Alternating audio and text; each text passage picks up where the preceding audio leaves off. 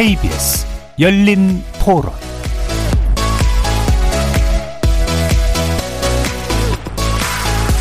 안녕하십니까. KBS 열린 토론 정준희입니다.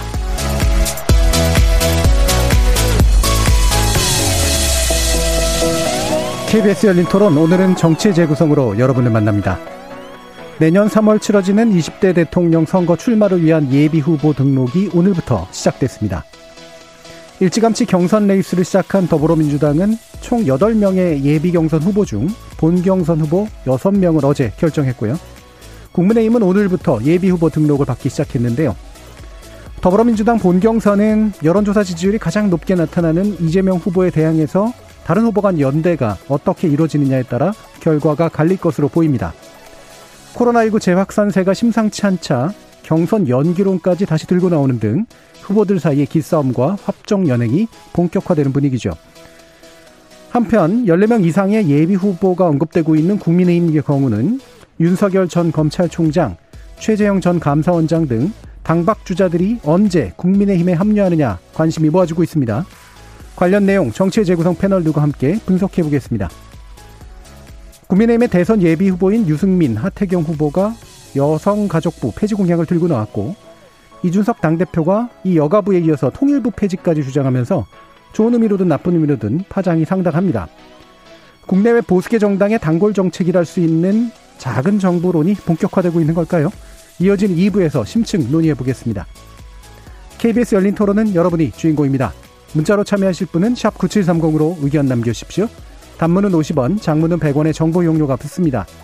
KBS 모바일 콩, 트위터 계정 KBS 오픈, 그리고 유튜브를 통해서도 무료로 참여하실 수 있습니다. 저희 1라디오 이제 콩에서 보이는 라디오로도 들으실 수 있습니다. 콩 애플리케이션 켜시고 1라디오 채널 화면 하단에 있는 캠코더 마크 누르시면 1라디오 생방송 보이는 라디오로 보실 수 있습니다. 시민 논객 여러분의 날카로운 의견과 뜨거운 참여 기다리겠습니다. KBS 열린 토론 지금부터 출발합니다. 살아 있습니다. 토론이 살아 있습니다. 살아있는 토론, KBS 열린 토론. 토론은 라디오가 진짜입니다. 진짜 토론, KBS 열린 토론.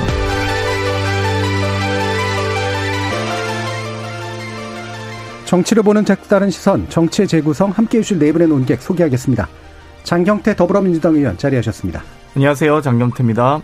그리고 국민의힘 전남 순천 광양 곡성 구례갑 당협위원장이시죠? 천하람 변호사 나오셨습니다. 아, 네. 타이틀이 굉장히 긴데요. 천하람 변호사입니다. 반갑습니다. 그리고 전 정의당 혁신위원이셨던 김준우 변호사 함께 하셨습니다. 안녕하세요. 김준우입니다. 그리고 전 바른미래당 대변인이셨죠? 강신업 변호사 함께 나오셨습니다. 네, 안녕하십니까. 강신업 변호사입니다. 예, 오늘은 오랜만에 법조인이 정치인을 포위 하고 있는 그런 양상이 펼쳐지고 있는데요. 역시나 우리나라 정치, 정치에서 이 법조의 힘은 상당히 막강하다라는 그런 생각이 드는데, 자, 오늘 이제 더불어민주당, 아, 오늘이 아니죠. 어제, 어제 일자로 이제 여섯 명으로 이제 압축되었고요. 양승조, 최문순 후보가 이제 컷오프된 이제 그런 상태입니다.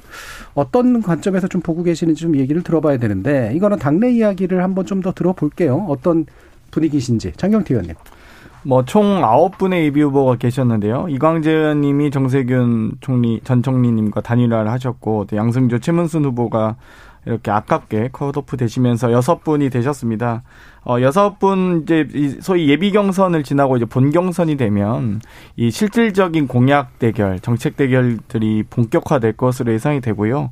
한 분 한 분 워낙 또 캐릭터가 분명하신 분들이라 또 한 분한 분의 메시지가 좀 주목받지 않을까 이렇게 예상이 되고요. 전체적으로 보면 뭐 크게 여러 여러 후보들 간에 이 지지율이 좀 다양하게 분포해 있는 건 사실입니다. 뭐 진보와 보수, 진보와 중도, 혹은 또 지역별로, 혹은 여러 가지 어떤 성향에 따라서 좀 분포도가 다양하기 때문에 아마 뭐 좀 즐거운 또 유권자들께서도 선택의 즐거움을 느끼실 만한 어, 본경선 두 달이 되시리라고 봅니다. 음, 예. 자, 이렇게 이제 공식적인 이야기를 들었고요. 자, 비공식적인 분석을 한번 또 들어보죠. 천나람 변호사님 어떻게 보셨어요? 어, 네. 사실 그 아홉 명이서 하실 때는 저도 봤는데 별로 재미가 없더라고요. 네. 그리고 아무래도 좀 이렇게 진행이 산만하다 보니까 그리고 특히 어, 가장 그래도 매력 발산을 하실 만한 분이 이재명 후보신데 음. 이재명 후보께서 너무 이제 좀 재미없는 어떻게 보면 너무 느긋한 모습을 보여주셨던 것 같아요. 그걸 보면서 이재명 지사는 약간 스스로를 브라질이나 독일 국가대표팀으로 생각하고 계신 것 같다. 월드컵에서 네. 예. 어떤 예비 경선은 뭐 우리로 치면 뭐 32강, 16강에 불과하고 나의 시선은 이미 결승이라고 할 수 있는 이제 아예 대선에 가 있다라는 느낌을 주셨던 것 같고요.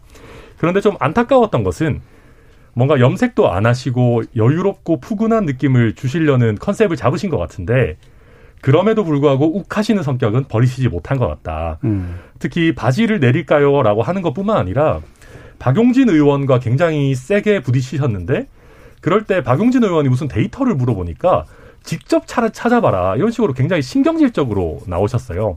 그러다 보니까 저는 이재명 후보께서 아주 여유 있고 너그러운 모습도 아니고 기존에 굉장히 사이다 같은 어떤 매콤한 모습도 아니고 좀 굉장히 좀 김이 빠진 모습을 보여주셨다. 그런 면에서 좀 실망스러운 경선이 아니었나 그렇게 예. 봤습니다.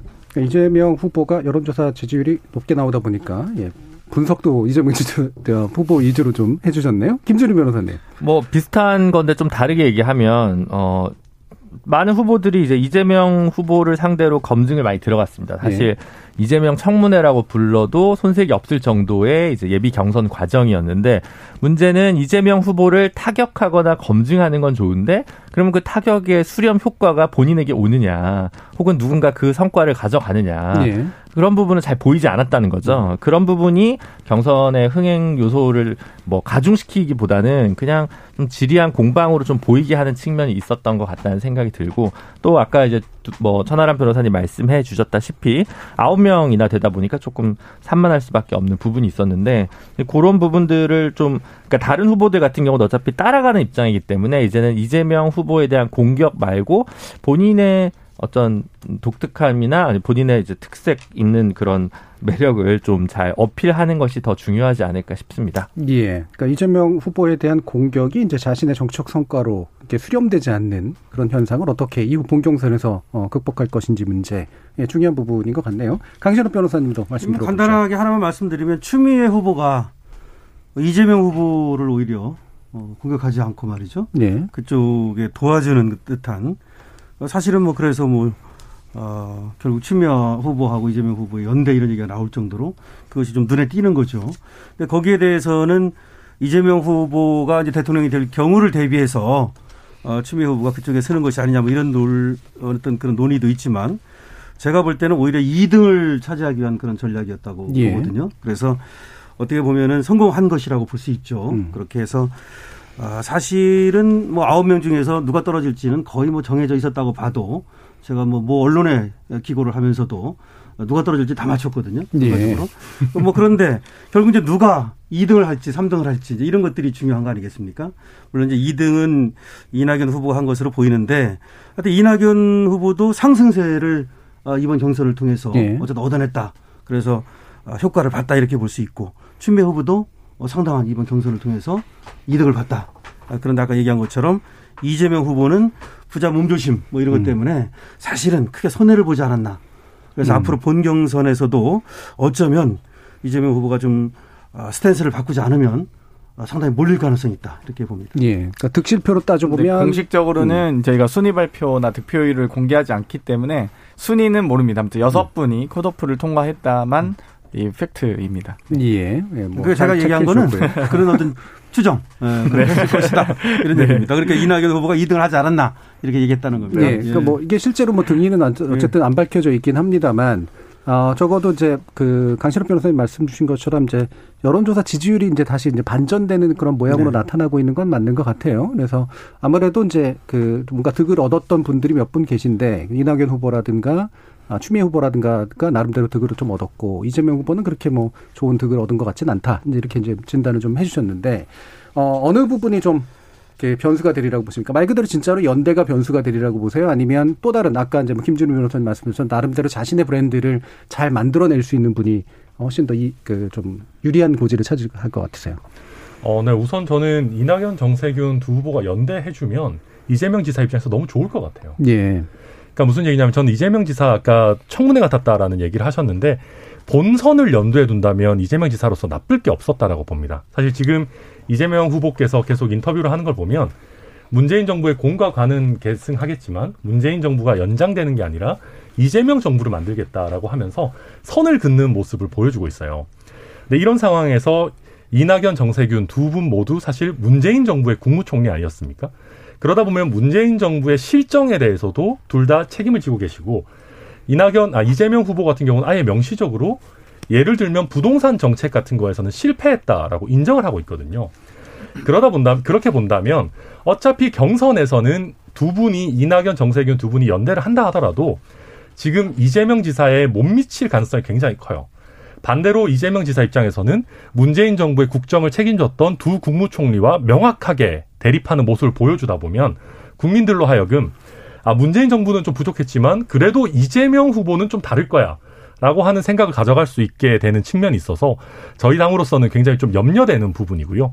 그래서 제 의견에 깔려 있는 건 아마 느끼셨겠지만 이낙연, 정세균 두 후보가 연대를 한다 하더라도 이게 어떤 명분이 있거나 그 자체로 어떤 엄청난 그 컨벤션 효과를 누리기 어렵기 때문에 두 분의 지지율이 합친 것보다 오히려 빠질 거다. 예. 그렇게 본다라고 하면 이재명 후보 입장에서 그렇게 크게 걱정할 필요는 없고 오히려 얻는 게 많은 그런 연대라고 볼 수도 있겠다라는 예. 생각입니다. 그럼 핵심이 되는 포인트는 이른바 연대의 정치술이 아니라 즉 합종 연행 같은 것이 아니라 결과적으로는 현 정부와 일정한 거리두기를 하면서도 자신의 이제 뭐 일정한 계승과 그다음에 변화라고 하는 거 두 가지를 다 할 수 있는 게 이재명 후보가 훨씬 더 좀 유리한 입장이기 때문에 그게 좀 더 큰 변수가 될 것 같다 이런 말씀이신데요. 강신욱 변호사님 어떤 견해신가요? 예, 그뭐 말씀하셨는데 합종 연행을 말씀하셨는데 이 관점에서 한번 보면 말이죠.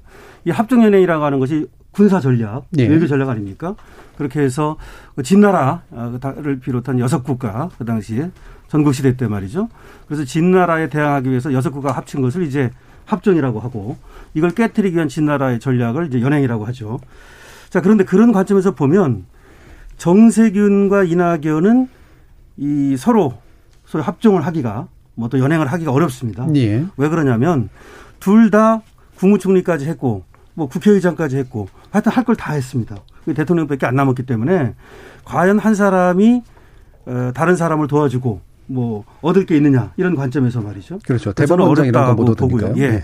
그러면은 결국 가능한 어떤 그 합종 연행을 보면 이재명 지사하고의 이제 어, 그 합종 연행 이것이 네. 이제 가능하다고는 저는 보죠. 그래서 과연 아, 2등을 이제 누가 할 것인가 아, 지지율에서 말이죠. 앞으로 이제 특히 이제 8, 8월 15일 날 이때 나올 때가 이제 가장 중요한데요. 그때에 따라서는 이재명 지사와 누군가 의 어떤 그런 어, 어떤 연, 연대 이런 것들이 이제 가능할 것이고 만약 그렇지 않고 이재명 지사를 공격하기 위해서 다른 사람들이 모두 모인다 이런 것들이 있으면 그거는 정말 빅뱅이 되는 것이죠. 예. 근데 그거는 지금 여섯 사람들의 어떤 그 하나하나의 면면으로 볼 때 또 지지율에서 상당한 차이가 나기 때문에 아, 쉽진 않을 것이다 이렇게 보고요. 그래서 이재명 지사와 누가 과연 이제 합할 것인가 한 사람이라도 또 두 사람이라도 이재명 지사를 확실하게 편들어주면 예. 그거는 거의 게임이 끝나는 것이기 때문에 이것을 좀 관점을 한번 갖고 바라볼 음. 필요가 있습니다. 그러면 이제 2등이 중요하다라고 하는 말씀은 네. 그 2등이 이재명 지사를 도와주기 때문인가요? 아니면 2등의 위치에 가야지 뭔가를 할 수 있는 여지가 열리기 때문인가요? 이등의 위치에 가야지 뭘할 수 있기 때문이죠. 그러니까 음. 예를 들어서 이낙연 후보가 2등의 위치에 갔습니다. 8월 15일 날 지지율에서 말이죠. 그랬는데 어, 그때 어, 이재명 지사를 어, 거의 추격을 해가지고 예. 지지율이 얼마 안 나왔다. 근데 그러면 그거는 이제 굉장한 어, 빅 어떤 빅뱅이 벌어지는 것이죠. 예. 그때 누군가가 뭐 1등을 도와줘가지고는 별로 큰 도움이 없는 거니까 음. 이낙연이라든지 이런 2등을 도와주게 되면은 저는 충분히 아, 순위가 바뀔 가능성이 있다고 봅니다. 예. 김준우 변호사님 말씀. 그러니까 뭐 조금이라도 음. 흥미진진한 요소가 있으려면 어, 이재명 후보가 과반수를 한 번에 못 얻어서 결선 투표로 가야 되는데 예. 그 결선 투표로 가려면 어, 모두 완주를 해야 결선 투표의 가능성이 가장 높아집니다. 1 플러스 1은 2가 안 되기 때문에 그런 면에서 보면 어, 이재명 후보 입장에서는 어떤 형태의 단일화든 단일화가 다양하게 이루어지길 바랄 거예요. 네. 본인과 무관해서라도 저는 이제 그게 어떤 선거의 어, 숫자의 공학이라는 생각이 좀 들고요. 좀 걱정이 아닌 걱정 아닌 걱정이랄까? 이 민주당 뭐 걱정은 제가 할 건 아니지만 여섯 명 후보 중에 두 번째로 젊은 후보가 이재명 후보입니다. 그리고 사실은 그 586이라고 하는 60년대 태어나서 80년대 대학을 다녔다고 하는 사람도 사실은 이재명 지사 혼자고요. 그럼 민주당의 주류라고 하는 586은 사실 이제 한 명도 지금 안 보이는 거거든요. 이 여섯 명의 그 명단에는. 그럼 이제 어 그러면 지금도 못 나오는데 그러면 다음 대선에서 민주당은 누가 나온다는 거지? 예. 이 경선을 통해서 보여질 수 있는 민주당의 미래는 무엇인지 혹은 출마하지 못했던 586들이 그럼 다음에라고 갑자기 대중적 인기를 얻어서 나올 수 있을 것인지 음. 그런 것들이 아마 민주당 차원에서의 되게 고민이 깊을 거다. 당장 대선도 있지만 뭐 정치는 계속 해야 되는 거니까 선거는 내년만 있는 것도 아니고 그런 것도 하나의 또 어, 보여지는 관- 관전 포인트가 아닐까 싶습니다. 5869를 건너뛰고 우리 장경태 의원 세대로 또 바로 가시, 가는 게 아닐까. 뭐 그럴 수도 있고요. 네. 예. 저희가 저 열린 토론 정치 제공에서 그렇게 약간 이렇게 막 슬슬 바람을 피웠더니 실제로 이제 이준석 당대표가 나오더라고요. 그래서 어, 어떨지 모르겠습니다. 예, 장경태 의원 네. 말씀 한번 듣죠. 방송에서 이준석 대표가 갑자기 아 저는 당 대표 나갈 생각이 있습니다. 불쑥 이야기해서 저희가 대단히 실소를 금치 못했던 기억이 납니다. 네. 그런데요, 사실 이제 지금 어찌되어 여섯 분의 후보가 각각의 이제 이재명 후보를 제외하고는 다른 다섯 분은 자신만의 어떤 비전과 어떤 어필 전략을 가지고 있을 텐데요. 차별화 전략들이 아마 나타날 거라고 봅니다. 뭐 예를 들면 추미애 후보도 여러 가지 이 다른 다섯 분의 후보가 아, 다른 네 분의 후보가 각을 세울 때 좀 다소 이 차별화된 모습을 보이면서 오히려 뭐 추명연대 실현 가능성이 있는 거 아니냐 하지만 사실 뭐 연대까지 바라보기엔 차별화했을 뿐인데 그걸 연대로 해석하기에 조금 무리가 있는 것 같고요. 2위가 왜 이렇게 중요하냐라고 하면 사실 이제 가장 핵심적으로는 결선 투표입니다. 그러니까 이재명 후보가 과반 득표를 실패했을 때 과연 이 결선 투표의 대상은 누가 될 것이냐에 대한 주목도가 있는 것 같고요. 또 이 결선 투표까지 이제 가는 과정이 만약 있다면 어, 여러 가지 합종연행이라고 표현하셨지만 결국 후보 간 연대를 통해서 후조, 후보 간의 어떤 지지 선언 등을 통해서 결국 컨벤션 효과를 노리고 있는 건 아니겠습니까? 그러다 보니까 이재명 후보는 1위 후보로서 현재 여론조사 뭐 과정 여론조사 기준으로 1위 후보로서 어떤 이 본선 전략, 소위 원팀을 만들기 위해서 서로 간의 어떤 후보 간에 흠집 내지 않기 위한, 상처 주지 않기 위한 노력을 하는 것이고, 또 2위 후보를 노리는 후보대로 차별화 전략을 하면서도 다른 3위부터 6위 후보의 어떤 지지를 이끌어내기 위한 노력들이지 않겠습니까? 그러다 보니까 결국 이 전체적 전선은 후보 간의 공방이 아니라 이재명 후보 대 혹은 이재명 후보 아닌 쪽의 후보로 이 보여지는 것 뿐이지 그렇다 해서 반 이재명 연대가 뭐 만들어진다거나 이렇게 해석하기는 좀 무리인 것 같습니다. 예. 제가 잠깐만 더 덧붙이면요. 지금 예선과 달리 이 본경선은 50일 정도 기간이 된단 말이죠. 그다음에 전국 순회도 하게 돼 있고요. super week라는 것도 있어가지고 세 번에 걸쳐서 발표하게 돼 있고요. 얼마든지 저는 바뀔 수 있다고 봅니다. 그리고 1차 예비 경선을 보면서 느낀 것은 이재명의 파워가 그렇게 생각보다 강하지 않다라고 하는 거예요. 그러니까 거의 그 경선에 들어가기 전에는 들어가나 마나 하나 마나 게임 끝난 거다 이런 얘기도 있었거든요. 사실은.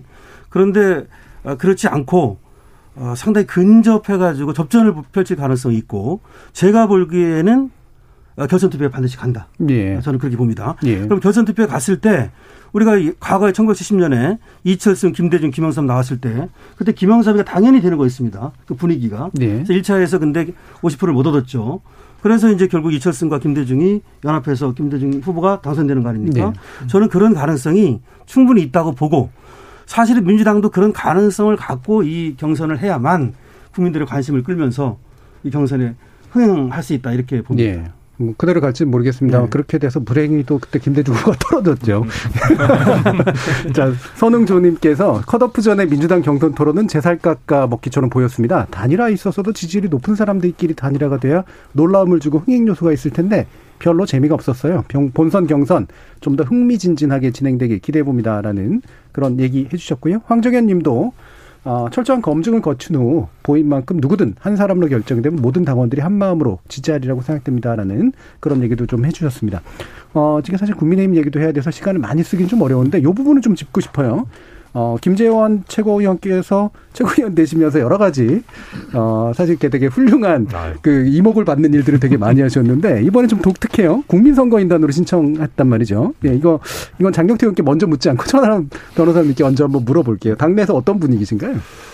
아, 그뭐 이게 이렇게까지 이슈가 될 만한 일인가 뭐 싶기는 합니다. 그러니까 예. 물론 이제 국민 그 선거인단이라는 게 제한은 없죠. 뭐 저도 신청할 그렇죠. 수 있는 거고 뭐꼭 민주당을 지지하지 않더라도 할 수 있는 건데 그래도 이제 저희 국민의힘 최고위원이시잖아요. 네. 이걸 굳이 저도 마음속으로는 우리 추미애 후보를 응원하고 있습니다만 이거를 또 공개적으로 이렇게 하면서 역선택을 이야기하는 거는 저는 옳지 않다라고 보고요.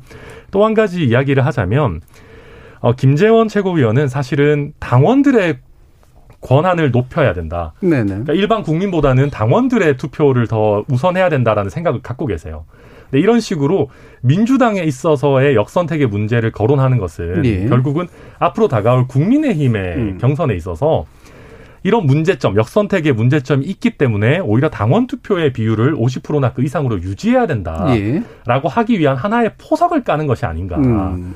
저는 그런 의미에서 이건 뭐 나름대로 또 전략가라고 불리시는 분이기 때문에 이게 그냥 단순히 추미애 후보를 응원한다, 역선택을 뭐 종용한다라는 걸 넘어서서 그 뒤에 보는 포석이 있지 않겠나라고 당내에서 보는 분들이 많은 것 예, 같습니다. 그렇죠. 그냥 단순히 이렇게 뭔가 이렇게 논란을 내기 위해서는 분명히 좀 아닌 것 같고, 심지어 민주당에서 얘기하는 것처럼 막 민주당 안에 당, 당내 일에 개입하지 마라 뭐 이렇게 얘기할 분위기보다는 사실은 당내 역학, 국민의힘 당내 역학 관계를 뭔가 생각하면서 얘기하시는 거다. 네. 뭐, 뭐 예전에 보면은 영화 중에 사형제를 폐지하기 위해서 뭔가 이렇게 그 영상을 만들어서 조작했던 그런 사례도 있는데 그런 것과 유사한 느낌도 좀 드네요. 김지훈 변호사님 날카롭게 한번 그 마음을 한번 짚어주시죠. 아니 그래도 저는 요즘 그 정치가 되게 뭐랄까 어, 유튜브의 나쁜 폐해라고 봅니다. 예. 이거는 이거는 보수 정치 평론가나 유튜버가 했다면 재미있는 그 이중적인 중의적인 의미를 담는 것이라고 어, 천하람 변호사님 얘기하신 대로 이제 이해해 줄 수 있는데 그래도 좀 중진 의원이시고 최고위원이신데 요거는 좀 보수 정치의 품격을 스스로 좀 떨어뜨리는 일이라는 점에는 이의가 없을 것 네, 같고 저도 썩 좋게 보지는 않습니다. 네. 그리고 이거 굳이 뭐 좋게 해석하면 이제 그렇단 네, 말이죠. 예. 역선택은 어, 군 단위 선거나 아니면 아무리 넓게 잡아도 한 정당의 그 국회의원 그 공천 과정에서의 경선까지는 소위 조직표로 인해서 이제 그 조- 어느 정도 개입이 가능합니다. 예. 유의미하게 개입이 가능하지만 100만 명 넘는 선거인단에서 이 뭐 역선택이 가능하겠습니까? 이제 그거는 사실 불가능하다는 건 다 알고 그걸 아는 상황에서 이런 쇼를 하신 거겠지만 어쨌든 뭐 적절해 보이진 않아서 네 앞으로는 조금 이런 부분을 좀 자제하시는 게 더 좋지 않을까 이런 생각이 좀 많이 네. 듭니다. 당사자 얘기는 좀 이따 듣고요. 네, 품격하면 또 강신업 변호사님 아니십니까? 어떻게 보십니까? 네, 제가 봐도 예. 이럴 수는 있습니다. 그렇게 할 수는 있지만 그거를 공표하면 안 되죠. 예. 예, 그러니까 어, 항상 그 사람은 위치가 있고 때가 있는 거 아닙니까? 근데 본인의 위치가 아, 지금 뭐 유튜버 개인 이런 위치가 아니지 않습니까? 그래서 그거는 어, 상당히 그 뭐 부적절한 것이고요.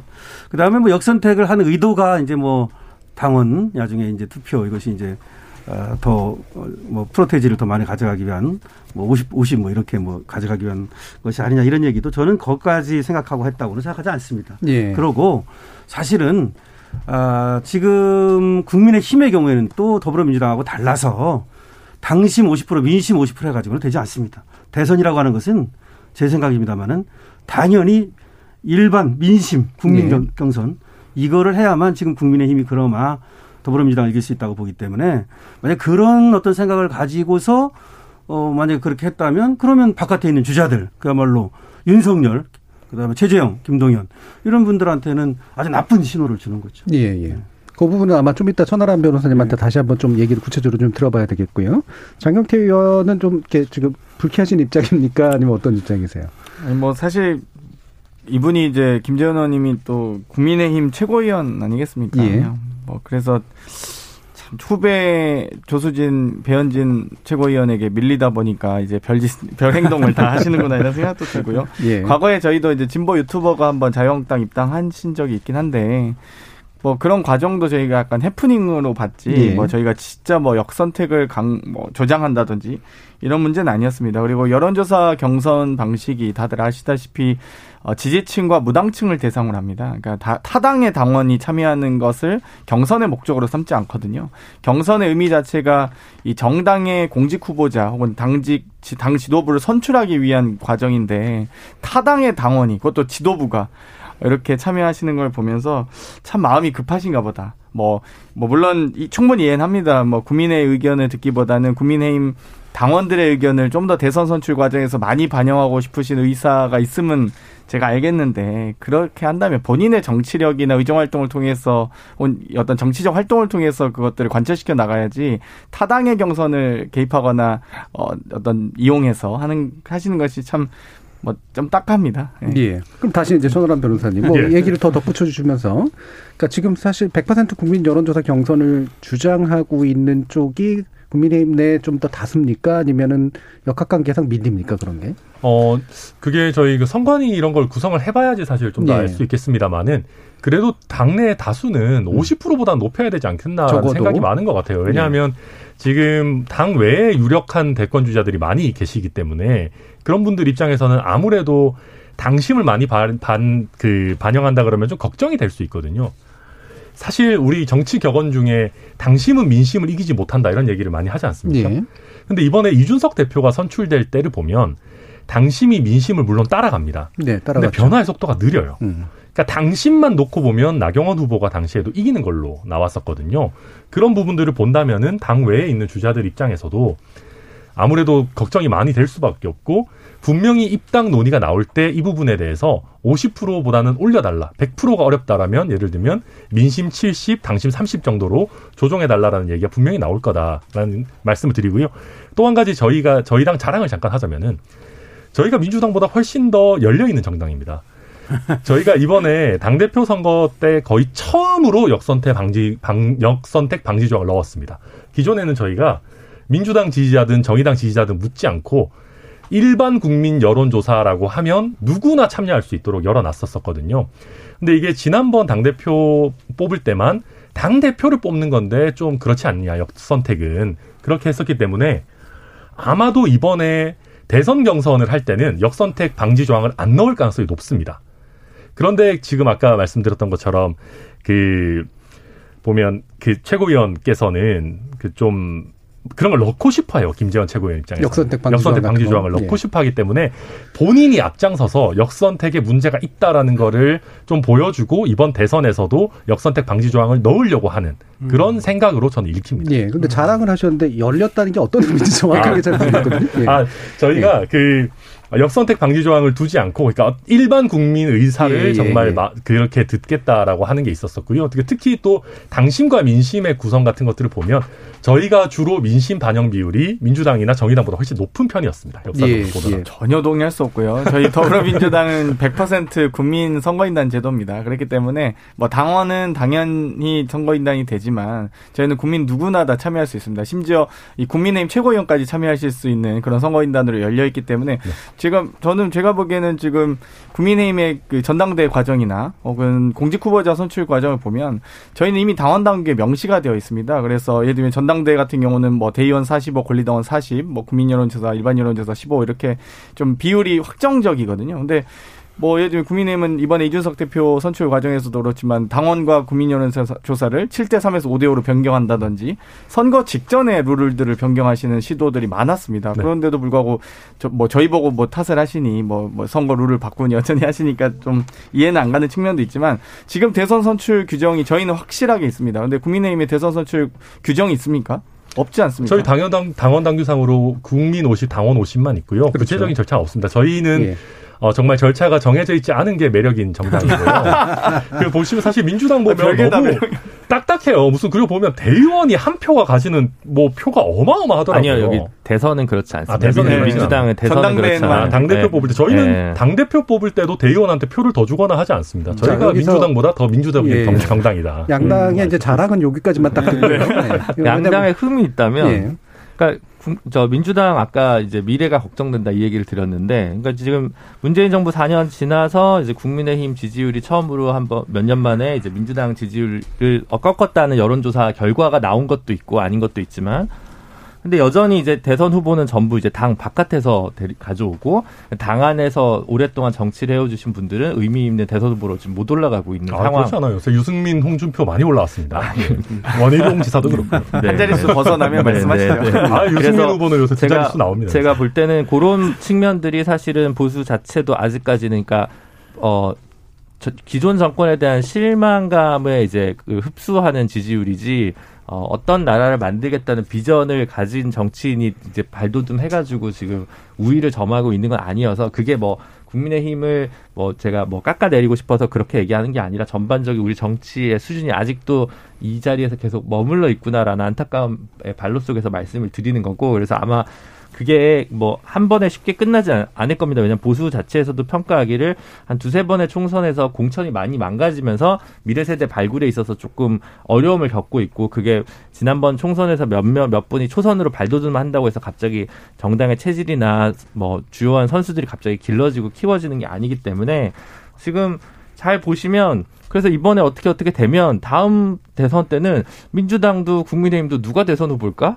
완전 깜깜입니다. 이제 next가 전혀 기대되지 않고 미래가 누굴지 알 수 없는 어, 저, 저, 저 정치는 괜찮은데 아직은 조금 미완의 대기 같다라든가 뭐 저쪽은 뭐 조금 더 뭐 부족하다든가 이미 평가가 나서 완전히 또 다음번에는 음. 또 새로운 선수들이 짜잔 나타나가지고 내가 이 당을 구원할 거야 라는 식으로 대선 후보가 나타날 개연성이 상당히 높아서 사실 이게 지금 이번 대선뿐만 아니라 다음 대선까지 보면 상당히 이게 문제다라는 생각이 많이 듭니다. 제가 하나만 더 붙이면 네. 아까 민주당하고 국민의힘하고 어디가 더 민주적이냐 이렇게 보면 저는 지난 공천 공천만 놓고 보면 민주당이 훨씬 민주당이 민주적입니다. 지난 총선 지난, 공천. 예, 총선. 예. 지난 총선은 공천을 말아먹은 겁니다. 한마디로 예. 얘기하면. 국민의힘 그래서 쪽이. 예, 국민의힘이 그 공천을 두고는 여러 가지 설이 있고 실제로 공천을 어떻게 그렇게 했는지 쉽게 말해서 여기 있는 사람을 저기 갖다 붙이고 저쪽에 있는 사람을 이쪽으로 갖다 붙이고 경상도에 있는 사람을 서울로 붙이고 서울인 사람을 경상도로 붙이고 다 알고 계실 겁니다. 음. 그 공천 때문에 진 겁니다. 그러니까 다른 여러 가지를 얘기하고 있지만 사실은 국민의 힘이 스스로 망가졌다. 그 외에도 질 이유가 많았습니다. 네, 제 생각이고 예. 그래서 그 점에서 국민의힘은 민주적이지 않았다 그때는 음. 그렇게 봅니다. 저는 천하람 변호사님만 봐도 딱 그 이유를 알 수 있습니다. 저희 더불어민주당은 기본적으로 이제 공직 후보자 선출 규정이 명확해서 대부분 다 이 당내 경선을 통해서 공직 총선 후보가 결정이 됐었고요. 또 한편으로는 또 2030의 원내 진출을 위해서 또 3040의 원내 진출을 위해서 뭐 저 같은 경우도 대, 부분 다 저나 뭐 다른 오영환 의원, 뭐 김남국 의원 등도 약간 우세적인 우세 지역으로 많이 진출을 했습니다. 근데 천하람 변호사님 같은 경우도 사실 어, 순천으로 안 나가셨다면 지금 이 자리에 국회의원이 되셔서 오셨을 텐데 뭐 지금 그때 당시 future maker라고 했나요? 뭐 네. 많은 뭐 미래를 어떻게 만드실지 모르겠지만 다 험지로 보내가지고 다 전멸하지 않았습니까? 그래서 그런 부분들이 명확하게 저는 이 총선 과정을 보여주는 이 과정을 보여주는 거다 이렇게 보면 네, 천하람 변호사님께서 지난번에 순천 자랑 많이 해주셨기 때문에 네. 순천은 약간 예외로 두고 아 예. 그럼요 그럼요 예. 아 근데 저도 지난번에 음. future maker 공천이라든지 이런 부분들 문제가 분명히 있었습니다 근데 저는 저희 당보다 민주당에 좀 걱정도 되는 것이요. 그 민주당은 너무 룰이 잘 세팅이 되어 있습니다. 예. 네, 룰이 잘 세팅이 되어 있다 보니까 당원 투표 비율이 굉장히 높거든요. 근데 그러다 보면 어 아주 예외적으로 전략 공천이 되거나 인재 영입이 되는 경우들이 아니라면 그 당원 투표의 벽을 넘기가 사실 오히려 더 어렵습니다. 그래서 저희 당이 예측 불가능하다라는 문제가 물론 있지만 오히려 좀 제대로 한다라고 하면 좀 기존의 선례에 구애받지 않고 젊은 사람들이나 괜찮은 사람들을 자유롭게 공천할 수 있는 구조인 것은 맞거든요. 예, 그에 예. 비해서 좀 민주당의 공천 시스템은 약간 좀 너무 딱딱하다 보니까 오히려 신인이 나오기 어려운 부분도 분명히 예. 있습니다. 지금 뭐 총선 공천 가지고 너무 길게 네. 이렇게 어, 강신업 변호사님께서도 화두를 던지고 물어버리시는데 네. 이건 있는 것 같아요. 장단점이 있는 게 굳이 말하면 아까 열렸다라고 표현하셨지만 굳이 말하면 좀 더 유연할 수 있는 가능성이 네, 좀 있는 거고요. 음. 근데 대신 또 이번에 민주당 케이스를 보면 사실은 이제 이게 룰 세팅이나 이런 게 이제 그 사람을 생각해서 세팅을 하거나 아니면 당사자들끼리 어떤 협상을 통해서 문제를 해결하다 보면 원칙이 어그러지는 경우가 많잖아요. 요번에도 몇 번 이제 뭐 어느 게 옳은지는 모르겠습니다만 경선 연기론이나 이런 게 나와도 결국 원칙으로 돌아가면은 그래도 문제가 봉합이 되는데 그렇지 않은 문제가 커질 가능성들이 생겨버리니까 그 장단점들이 확실히 좀 있는 것 같아요. 그래서 어떻게 좀 뚫고 나가실지 잘 모르겠습니다만 자 김동진 님이 여야 막론하고 당심으로 후보 뽑고 민심으로 판단받고 결과적으로 틀린 선택이었다면 뉘우치고 개선해야겠지요라고 또 다른 또 의견을 또 주시기도 했는데요. 아, 어떻게 하면 경선 룰을 만들 것인가 이 부분 뭐 나중에 다시 한번 또 얘기를 해보도록 하고요. 대신 결선 투표 이야기는 좀 할 필요가 있는 것 같아요. 음. 이준석 대표가 또 이 필요성에 대해서 얘기하고 있기 때문에 김준혜 변호사님께서 조언을 해주신 건지 이 부분도 아닙니다. 제가 깜짝 놀랐는데 몇 년 동안 이준석 최고랑 저기 그 뭐냐 대표랑 그 방송을 하면서도 사적으로 밥 먹고 술 먹은 적은 있는데 사적으로 통화한 적이 한 번도 없었더라고요. 예, 예. 그래서 최근에 전화를 한번 해볼까 하다가 예, 이제 이심 전심인가 보네요. 근데 저는 항상 결선 투표. 근데 지금 뭐 당내에서 국민의힘 내부에서 결선 투표제 도입하는 거 가지고 이제 검토를 하고 있는 것 같은데 필요하죠. 저는 결선 투표가 정치학자들 사이에서는 결선 투표가 과연 민주적인가에 관해서 찬반이 좀 나뉩니다. 논문 결과에 따라 나뉘고 어, 유보적인 입장은 꼭 과반수가 아니더라도 45% 정도인 경우에는 결선 투표가 필요 없는 것이 좀 낫다라든가 1등과 2등의 차이가 10% 이상인 경우에는 결선 투표를 하지 않는 그런 제도로 실제로 성안된 대통령제 국가들도 민주주의 국가들도 꽤 있습니다. 그래서 그런 고민인데 그래도 민주적 정당성을 좀 확대한다는 차원에서 결선 투표제에 대해서 저는 비교적 우호적이고요. 근데 사실 이게 뭐 국민들한테 큰 관심사는 아닐 것 같고 오히려 예를 들면 제가 최재형 원장 측근이다. 예. 윤석열 총장 측근이다. 끝까지 중도표를 가져가기 위해서는 아 여의도에서 어 결선 투표제 개헌을 좀 해달라 이런 주문을 차라리 지금 넣어서 프레임을 한번 본인 중심으로 가져갈 것 같거든요. 아, 그러니까 네. 어차피 안 될 거지만 네, 본인은. 이제 그 국민과 민심을 위해서 뭐 이런 고민을 한다라고 얘기를 하면 책임은 민주당이랑 국민의힘이 안 받을 거니까 본인은 큰 본인들은 큰 일을 하지 않고도 정치적인 플러스 점수를 저는 얻을 수 있을 거라고 생각하거든요. 차제에 그런 고민도 좀 해보면 좋고요. 사실 뭐 안철수 의원이나 문재인 의원이나 뭐 예전에 다 대선 후보 할 때는 결선 투표제 우리나라 필요하다고 다 얘기를 하셨던 분들인데 이제 지금 와서는 이제 아무도 얘기를 안 하시잖아요. 그래서 그런 공론회장을 지금 볼을 작게라도 좀 최재형 원장이나 윤석열 총장이 던지시면 좋겠다. 이런 좀 충원을 드립니다. 예, 이 부분은 이제 들으시면 아마 이제 받으실 거라고 생각을 하고요. 강신업 변호사님이 보시기에 음. 외부 인사들, 국민의힘은 결국 외부 인사를 보면서 이제 뭔가 정, 룰을 정해야 되잖아요. 네. 예, 그러니까 접근성을 떨어뜨리면 안 되니까 음.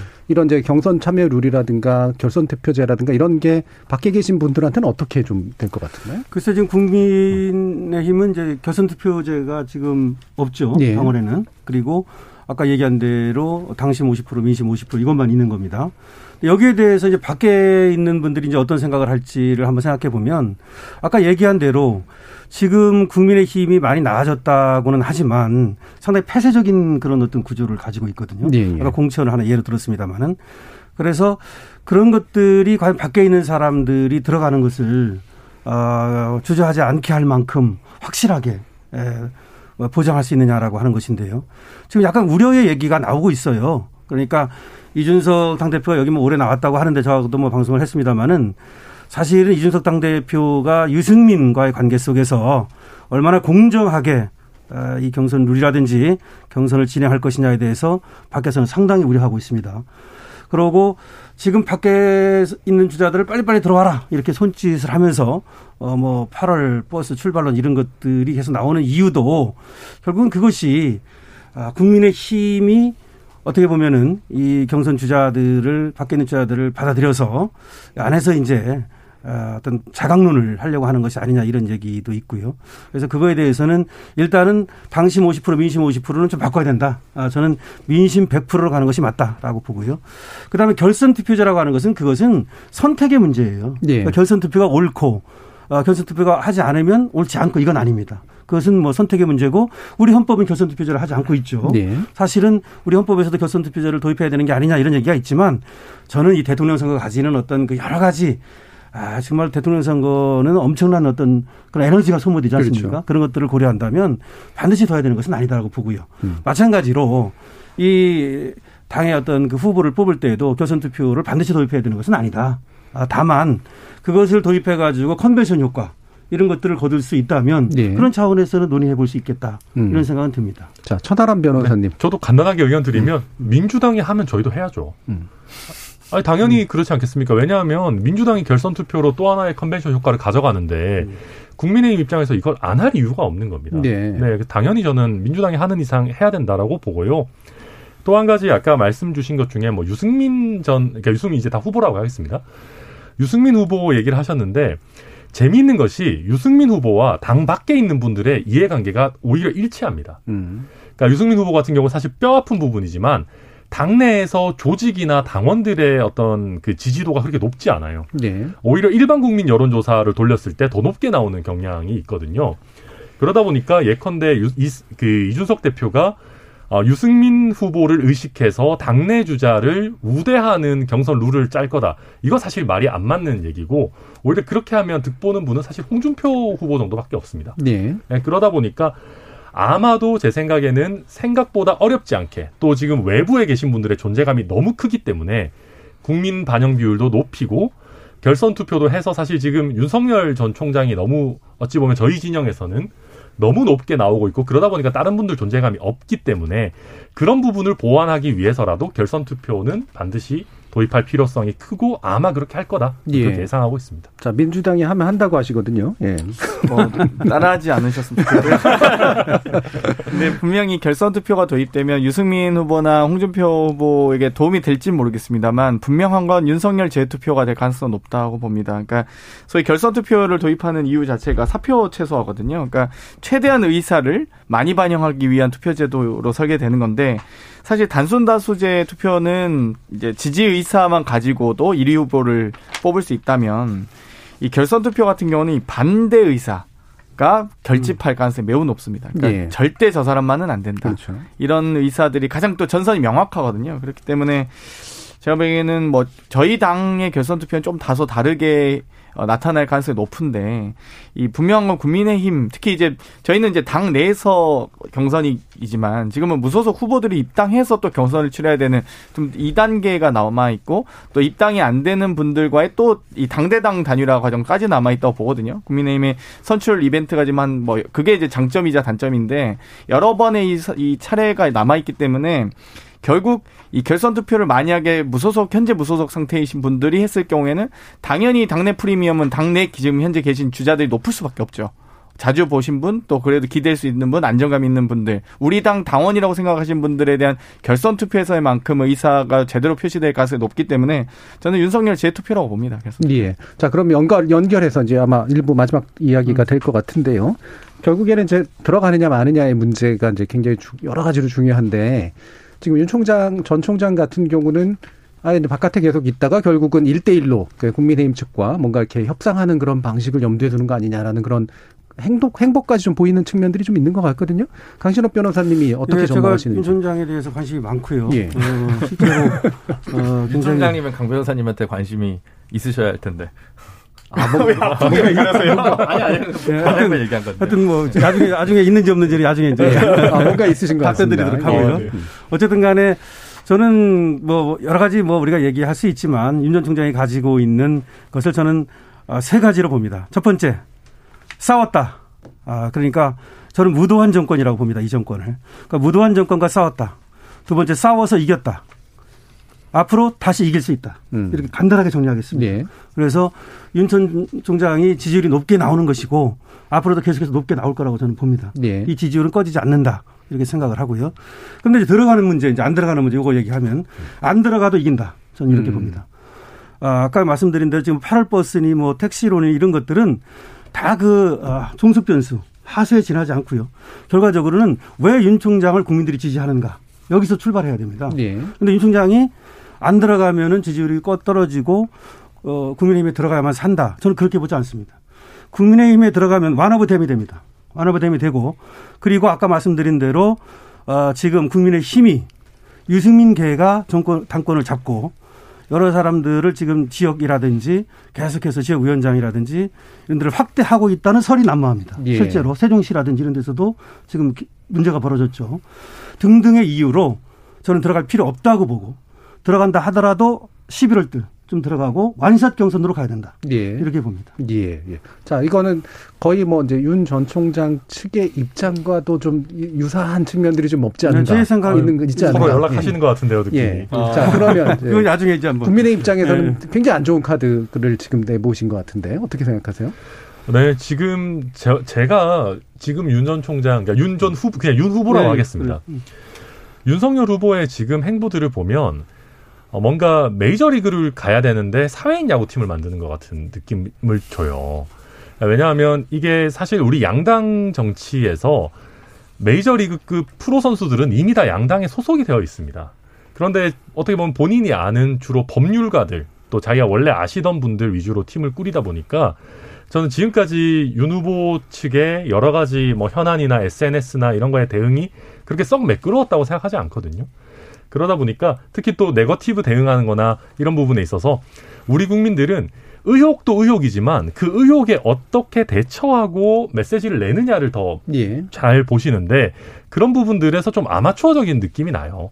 저는 그렇다라고 한다면 꼭 이준석 대표의 깨주머니 때문이 아니더라도 여러 프로들이 있고 실제로 당이라는 어떤 그 안에서 활동하실 수 있는 국민의힘에 오셨으면 좋겠고요. 그래서 저는 우리 국민들이 좀 겸손한 거에 큰 박수를 보낸다고 생각하거든요. 내가 1위 주자니까 뭐 나는 레드카펫 깔아줘야 되고 뭐 one shot 경선을 해야 되고 이런 거 말고 나도 들어와서 정치 늦게 시작하는 만큼 당내에서도 혹독하게 검증받고 그 안에서도 트레이닝 받고 오히려 본- 본선 경쟁력을 높이겠다 이런 식으로 저는 좀 겸손하게 아 내가 기꺼이 one of them이 돼서 그 중에 선택되는 chosen one이 되겠다 그런 자세로 오셔야지 저는 더 큰 지지를 받을 예. 수 있을 거다. 자, 이거는 약간 당사자들 두 분의 말씀을 들은 것 같기 때문에 다른 당사자가 아닌 것 같은 분들의 짧은 코멘트만 이제 듣고 일부 정리하죠. 윤석열 후보의 지지 강도의 문제인 것 같습니다. 정치인들 따라서 혹은 여의도 분석가나 컨설턴트 따라서 이게 분석하는 게 좀 다르거든요.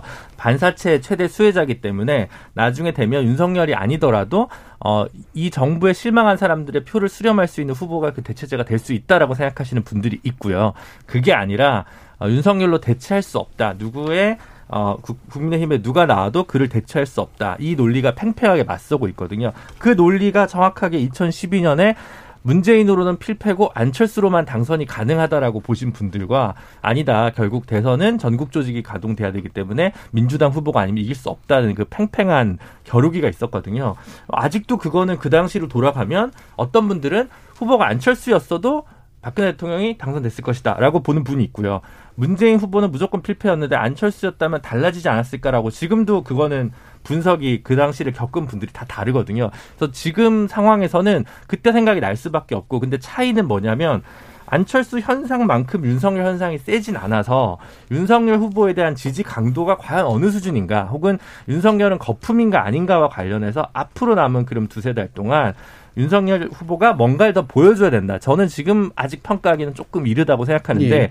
아직까지는 아까 얘기했던 뭐 아마추어리즘이라든가 뭐 이런 얘기들이 좀 있어요. 아직 부정적인 요소들이 좀 있긴 있습니다. 그래서 낙관할 수만은 없다. 이렇게 보는 게 냉정한 분석이 아닐까 싶습니다. 예. 자, 일단. 지지율 듣죠? 1위 후보죠 야권에 지지율 1위 후보가 제살 깎아먹을 가능성은 없다고 봅니다. 그러니까 기본적으로 윤석열 후보의 지지율은 이 반대 집합 반대 연합 전선이죠. 그러니까 음. 문재인 대통령을 반대하시는 분들이 다 연합을 하고 있지만 그분들 중에서도 사실 국민의힘을 과연 지지할 것이냐는 좀 더 뭐 아마 대부분 대선 후보 정도 되시면 아마 여론조사 해봤을 겁니다. 내부적으로 지지하는 분들의 성향과 분석을 해봤을 텐데 국민의힘 지지 지지자는 제가 보면 60%는 넘진 않는다고 봅니다. 40% 정도가 과거에 뭐 바른미래당을 뭐 지지했다든지 뭐 다른 여타 어, 다양하게 나타날 수 있기 때문에 아마도 자기의 지지율을 반토막 내면서까지 입당할 것이냐에 대한 문제 한 가지와 또 이 지지율 체급이란 게 있지 않겠습니까? 결국 어, 국민의힘의 본인의 지지율을 굳이 깎아 먹으면서까지 들어가서 원오브댐이 될 거냐에 대한 부분. 예를 들면 이 뭐 좀 다르긴 합니다만 사안이 이번 재보궐 선거에서도 여러 가지 그 뭐 사실 오세훈 시장 같은 경우는 초반에 만약에 어 one of them이 아니고 대, 그 국민의힘의 후보가 아니었다면 안철수 후보와 대적할 만한 단일화 경선 할 수 있는 체급도 안 됐습니다. 사실 여러 가지 여론조사 지표에서도 이미 더블 스코어 이상 차이 났었고 거의 대부분의 조사에서 안철수 후보와 어, 박영선 후보의 양자 대결 구도를 예상했지 오세훈 시장은 사실 뭐 크게 큰 선택지가 있지 않았거든요. 그렇기 때문에 과연 윤석열 후보가 굳이 어, 그 당의 후보가 될, 된다면 좋겠지만 되게 어려운 조건을 모두 다 감수하면서까지 어, 자기의 지지율을 깎아먹을 선택을 할 거냐. 그렇다고 보기에는 또 국민의힘이 딱히 제가 보기엔 계속 버스 8월에 출발시킨다고만 하지. 아니, 어떻게, 어, 그, 광화문으로 가는 버스가 서초에서 출발하는 버스와 강동에서 출발하는 버스가 같은 시각에 출발할 수 있습니까? 심리적 거리도 다르고요. 물리적 거리도 다릅니다. 예. 그렇다고 한다면 예를 들면 최재형 후보가 타야 될 시각과 윤석열 후보가 타야 될 시각과 유승민 후보, 홍준표 후보가 탈 시각은 다를 수밖에 없죠. 정류장이 하나가 아니기 때문에. 예. 그렇기 때문에 조금 더 국민의힘이 뭐 진짜 열린 정당이시라고 하면 좀 더 포용적 모습도 좀 보여주셔야 될 것 같습니다. 알겠습니다. 의외로 이제 일부 마지막에서 막 지금 붙었는데요. 잠깐 끊고 다시 이제 좀 연결해서 가도록 하죠. 어, 지금 어, 저희가 이제 오늘 KBS 열린 토론하면서 후반부에서 사실 얘기할 내용들이 국민의힘 관련된 내용들이 좀 많아가지고요. 연결해가지고 네. 말씀하시는 게 좋을 것 같습니다. 자, 여러분은 KBS 열린 토론과 함께하고 계십니다. 토론이 세상을 바꿀 수는 없습니다. 하지만 토론 없이 바꿀 수 있는 세상은 어디에도 없습니다.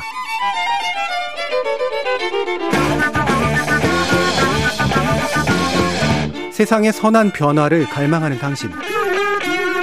정답이 아니라 질문의 힘을 믿는 당신. 우리 KBS 열린 토론에서 만납시다.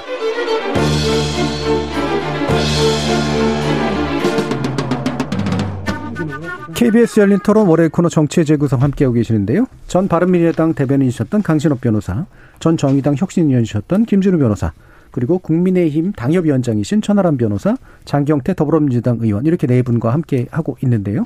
아까 저기 강신업 변호사님께서 어, 안 들어가야 될 이유를 굉장히 많이 말씀하셨단 말이에요. 근데 그러면서 이제 유승민 전 대표 지금 이제 아마 후보가 될 이분이 이제 뭔가를 강, 강하게 이제 당내에 뭔가를 구축하고 있다는 말씀 주셨는데 또 천하람 어그 당협위원장 같은 경우는 어 그렇게 굴러가진 않을 거다. 대신 또 약간 묘하게 유승민 그 전 대표의 지지율은 올라가고 있다. 또 이렇게 좀 얘기를 해 주셔서 일단 요 당내에서 실제로 유승민이라는 분이 가지고 있는 어떤 부분이 장애가 충분히 될 것이다라고 충분히 판단을 하시나요? 저는 그렇게 봅니다. 그러니까 국민의 지지라는 측면에서 보면 전혀 뭐 이렇게 에, 신경 쓸 필요가 없다. 예. 다시 말해서 유승민 지금 전 의원이 국민의 지지를 뭐 많이 받아가지고 획기적으로 올라가가지고 그야말로 대선 후보가 될 가능성은 저는 뭐 낮게 봅니다. 음.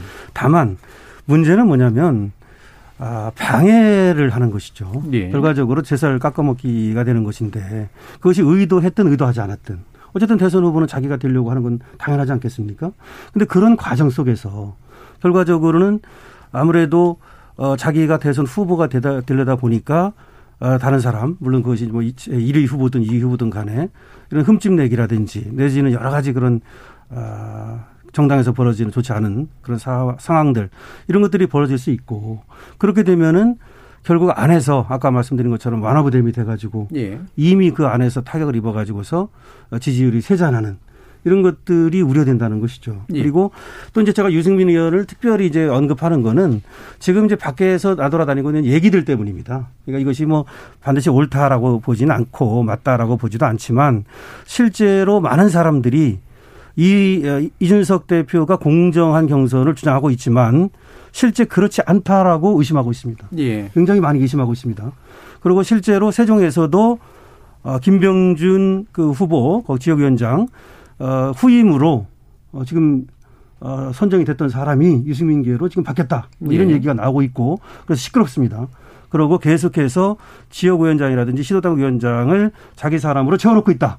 이런 얘기가 나오고 있고요. 예. 이런 얘기가 계속 나온다면 이준석이 당대표를 하는 한 어, 쉽게 말하면 윤석열은 들어갈 필요가 없는 거죠. 예. 자, 이게 네, 사실은 생각합니다. 여가부 문제하고 지금 저기, 어, 또 통일부 문제 가지고 지금 얘기를 음. 하게 되는데 어쨌든, 어, 이준석 대표하고 뭔가 유승민 전 의원하고가 뭔가 이렇게 이제 맥이 좀 맞는 이야기들을 하고 있는 것 같아가지고 제가 일부러 엮었는데 네. 어, 되게 중요한 말들을 해주셔서 이런 말들이 있다라고 해서 하시니까 뭔가 이렇게 답변은 하셔야 될 것 같아요. 네, 저는 뭐 전혀 사실 그거는 오히려 당내에서는 별로 그런 우려가 크지 않은 것 같고요. 예.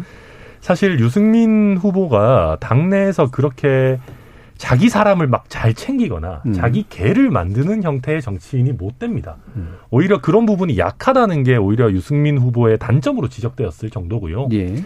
사실 저희 전당대회 때도 이준석 대표가 당시 후보가 유승민 개가 아니냐, 뭐 김웅 후보가 유승민 개가 아니냐 이런 얘기가 여의도에 엄청나게 많이 돌았었는데 실제 그 사람들 다 유승민 후보의 말을 듣는 사람들이 아니거든요.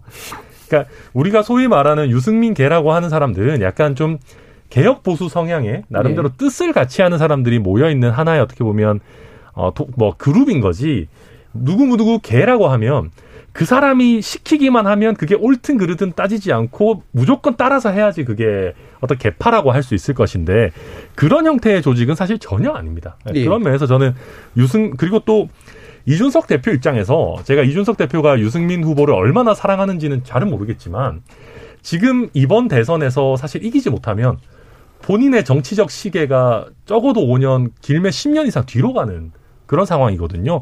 이 상황에서 저는 사실 그 유승민 후보의 당선 가능성이 그렇게 높지도 않은 상황에서 괜히 오해 살 만한 행동을 해서 본인의 이준석 대표 본인의 정치적 커리어를 깎아먹을 가능성은 저는 거의 없을 거다 예. 그렇게 보고 있습니다. 저희가 지난주부터 수요일에 이제 더 리더라고 하는 특집을 하면서 이제 한 번 한 번 예비 후보들을 모시고 있는데 지난번에 이낙연 이제 전 대표를 모셨는데 이번에 유승민 전 의원 출연하시거든요. 예, 나오면 직접 한번 물어보시죠. 예, 제가 한번 직접 물어보도록 하겠습니다. 예, 어떻게 대답하시는 대충 심장은 가긴 합니다만. 자, 그러면 이렇게 이제 유승민 이제 전 의원과 이준석 현 대표가 사이에 뭐 그래도 모종의 뭔가 이렇게 교감들이 있는 거 아니야라고 하는 모습을 보이는 것 중에 하나가 이제 여가부 폐지론에 관련된 거거든요. 난데없이 굉장히 불이 붙었습니다. 통일부 폐지론까지도 연관이 됐는데 일단은 김준우 변호사님께서 이게 좀 평가해 주세요. 저는 이게 재밌는 현상이라고 생각을 하는데요. 예. 어, 이준석 대표가 젠더 이슈를 그- 그 메인 그 의제로 가지고 오면서 어쨌든 뭐 20, 30대 남성 지지율이 좀 올랐다. 뭐 그걸 통해서 국민의힘의 뭐 청년 세대와 교감이 늘어났다. 이런 평가들이 있습니다. 예. 본인도 어느 정도 그 뭐랄까 효과를 본 것 같고요.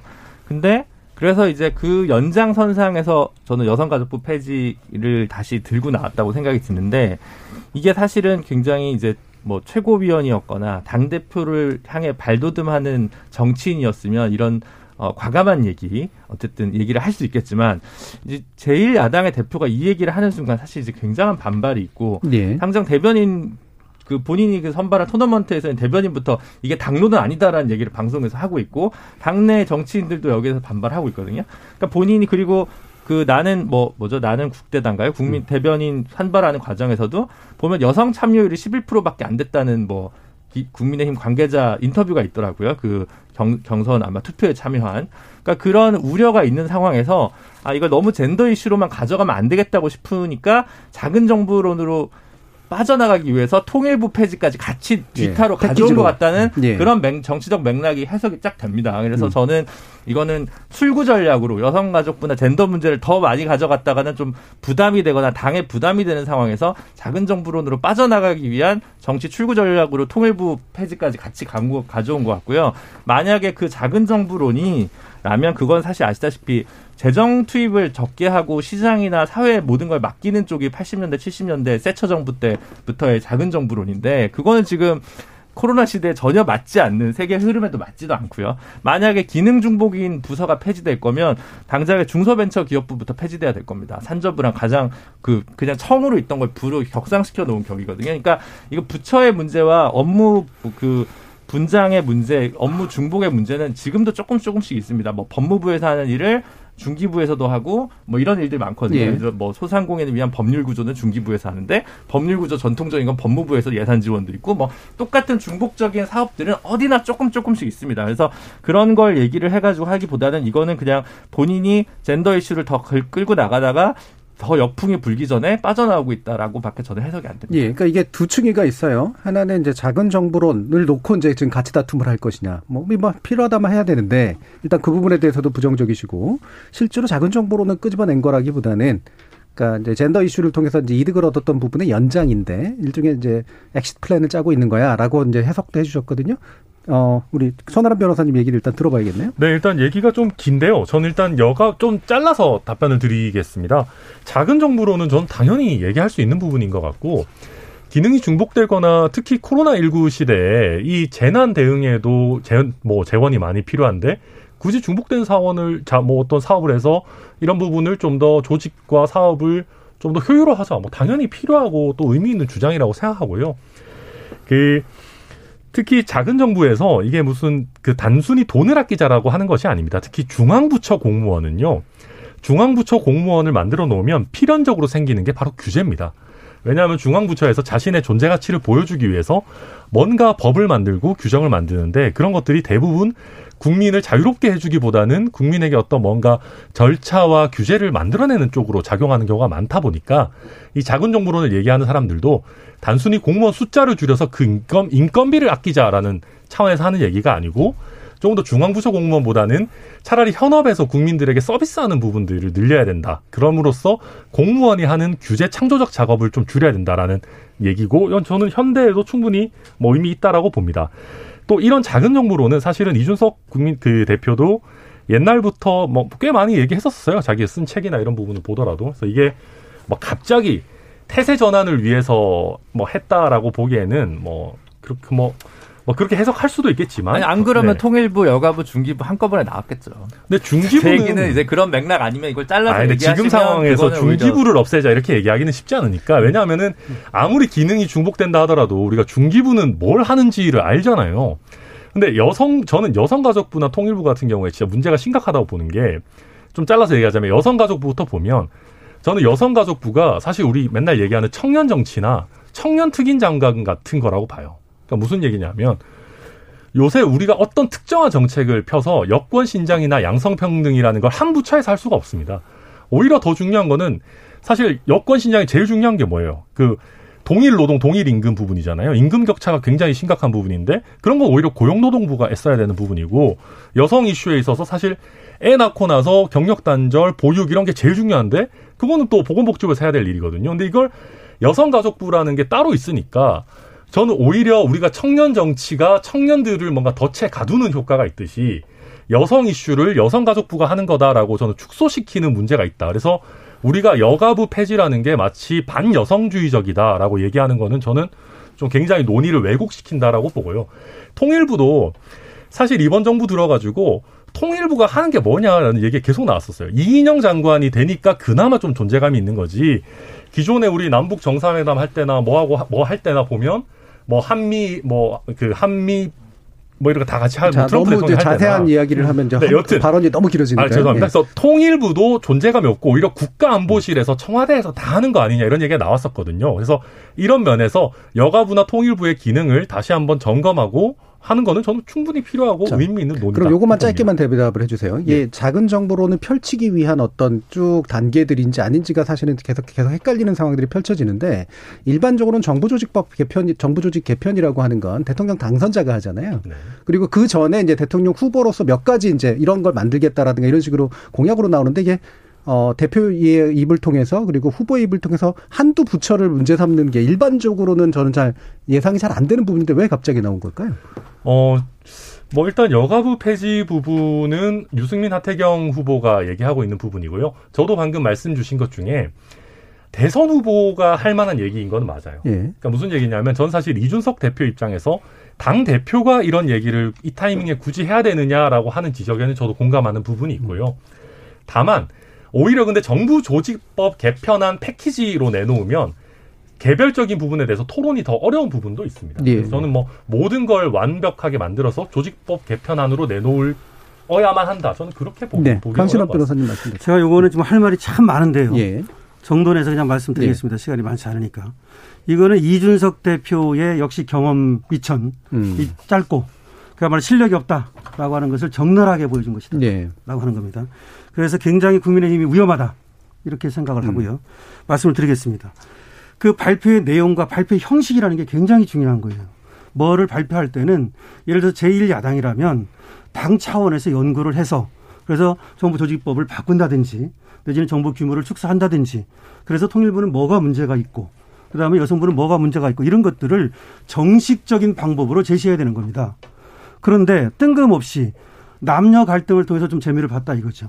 그래서 거기에서 이 여성 여가부 폐지가 나온 겁니다. 그래서 여가부 폐지가 나오니까 아차 했던 거죠. 그래서 통일부를 들고 나온 겁니다. 예. 그래서 통일부를 들고 나와가지고 이제 문제가 되니까 작은 정부라는 걸 들고 나왔는데요.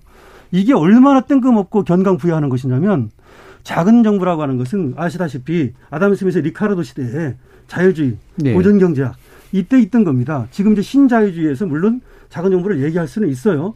하지만 이것이 자기의 어떤 철학과 연구에 의해서 계획적으로 나온 것이 아니고 자기가 여가부라든지 통일부에 대해서 실수를 했단 말이죠.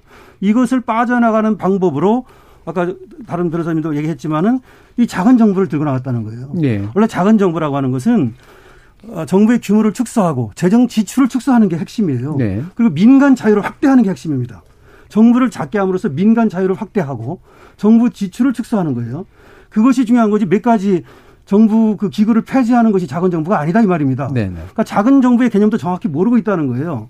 그러면서 남녀 갈등을 통해 가지고 그걸 부추켜 가지고 재미를 보니까 여가부를 폐지해야 된다는 공약을 내 걸었고 그런 얘기를 했고 그것도 방식이 잘못됐다는 거죠. 아까 말씀대로 예. 정말 여가부를 폐지해야 된다면 그런 식으로 방, 발표를 하는 것이 아니라는 거죠. 음.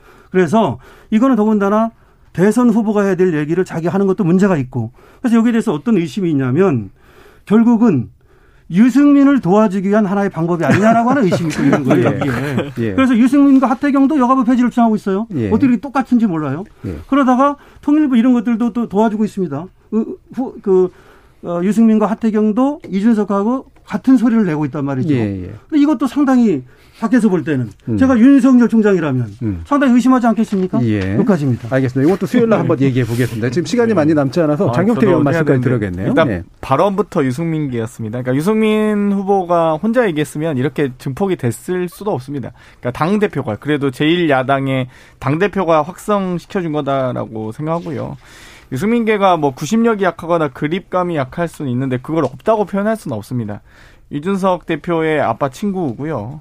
김웅 의원님은 뭐 유승민 인재영이 미로 아니겠습니까? 뭐 누가 다 아는 사실입니다. 그리고 해경 해체했던 박근혜식 사고라고 볼 수밖에 없는 게 이 혐오와 차별에 좀 재미 붙이다 보니까 이 젠더 갈등에서도 여가부가 상징적 의미를 갖고 있고 또 기본적으로 부처와 정당을 뭐 국회의원 수 줄이는 얘기죠. 정치 혐오는 무조건 일정한 지지를 형성할 수밖에 없기 때문에 이, 이 그러다 보니까 여가부 통일부까지 폐지가 좀 나오지 않았나라고 보고 사실 작은 정부는 우리 강신업 변호사께서 얘기하셨지만 진짜 야경 국가 때나 가능한 뭐 저도 행정학 전공자긴 합니다만 정말 이 사회가 복잡 해지면서 이 여러 가지 부처 간에 cross check해야 될 것들이 많습니다. 예를 들면 저희 같은 경우는 국토위니까 킥보드를 저희는 산업적 측면에서 지원하려고 뭐 이 PM이라고 합니다. personal, personal mobility 산업을 지원하기 위해서 하지만 또 행안위에서는 이 여러 가지 안전 조치를 위해서 속도 제한이라든지 헬멧 착용이라든지 이런 것들을 부차적으로 붙이는 거거든요.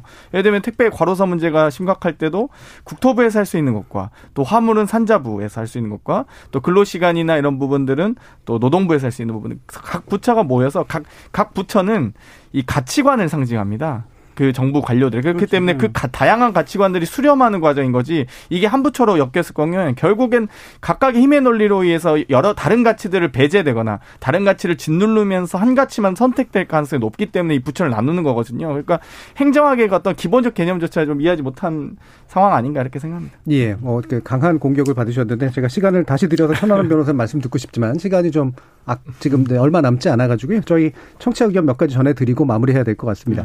정세현 님이 정부 부처를 가성비 위주로 평가하다는 이건 좀 아니지 않나요?라는 부정적인 의견 주셨고요. 오윤재 님은 여가부나 통일부 폐지할 필요성이 있으면 제 역할 못하는 국회부터 폐지 대상이라고 생각됩니다. 국민 대상 재난지원금 놓고 언쟁 하지 말고 국회의원에게 지급되는 돈의 일부를 각출해서 국민 고통부터 나눠보시지요. 라면서 여기 계신 여러분들의 불편을 야기하는 그런 의견까지도 주셨는데요. 이제 뭐 이런 것들의 의견들이 있다라고 생각을 하시고 아마 또 국민의당 내부, 국민의힘 내부에서 아마 고민해 보셔야 될 것 같습니다. KBS 열린 토론 월요일 코너 정치의 재구성 그럼 이것으로 모두 마무리하겠습니다. 함께 해 주신 장경태 의원님 그리고 천하람 변호사님, 김준우 변호사님, 강신우 변호사님 모두 수고하셨습니다. 감사합니다. 네, 감사합니다. 감사합니다. 일반 상품이든 정치든 언론이든 지금은 거의 모든 것이 한정된 관심을 놓고 치열하게 경쟁하는 이른바 주목 경제 시대에 처해 있는 것 같습니다. 진작부터 주목을 먹고 살던 미디어 업계에서는 널리 알려진다는 건 그게 악명이든 명성이든 무조건 좋은 일이라는 말이 상식처럼 유통되어 왔죠. 아직 덜 여물었거나 좀 거칠더라도 과거의 사고를 깨는 신선한 제안, 전환기를 맞은 우리 정치에도 상당히 필요한 일입니다. 하지만 요즘 연일 사람들의 입길에 오르는 정치 이슈가 이른바 프로보커터, 즉 오로지 도발이 존재의 이유인 입들의 입지를 또 넓혀주는 거 아닌가라는 그런 걱정도 드네요. 저는 내일 저녁 7시 20분에 다시 찾아뵙겠습니다. 지금까지 KBS 열린 토론 정준이었습니다.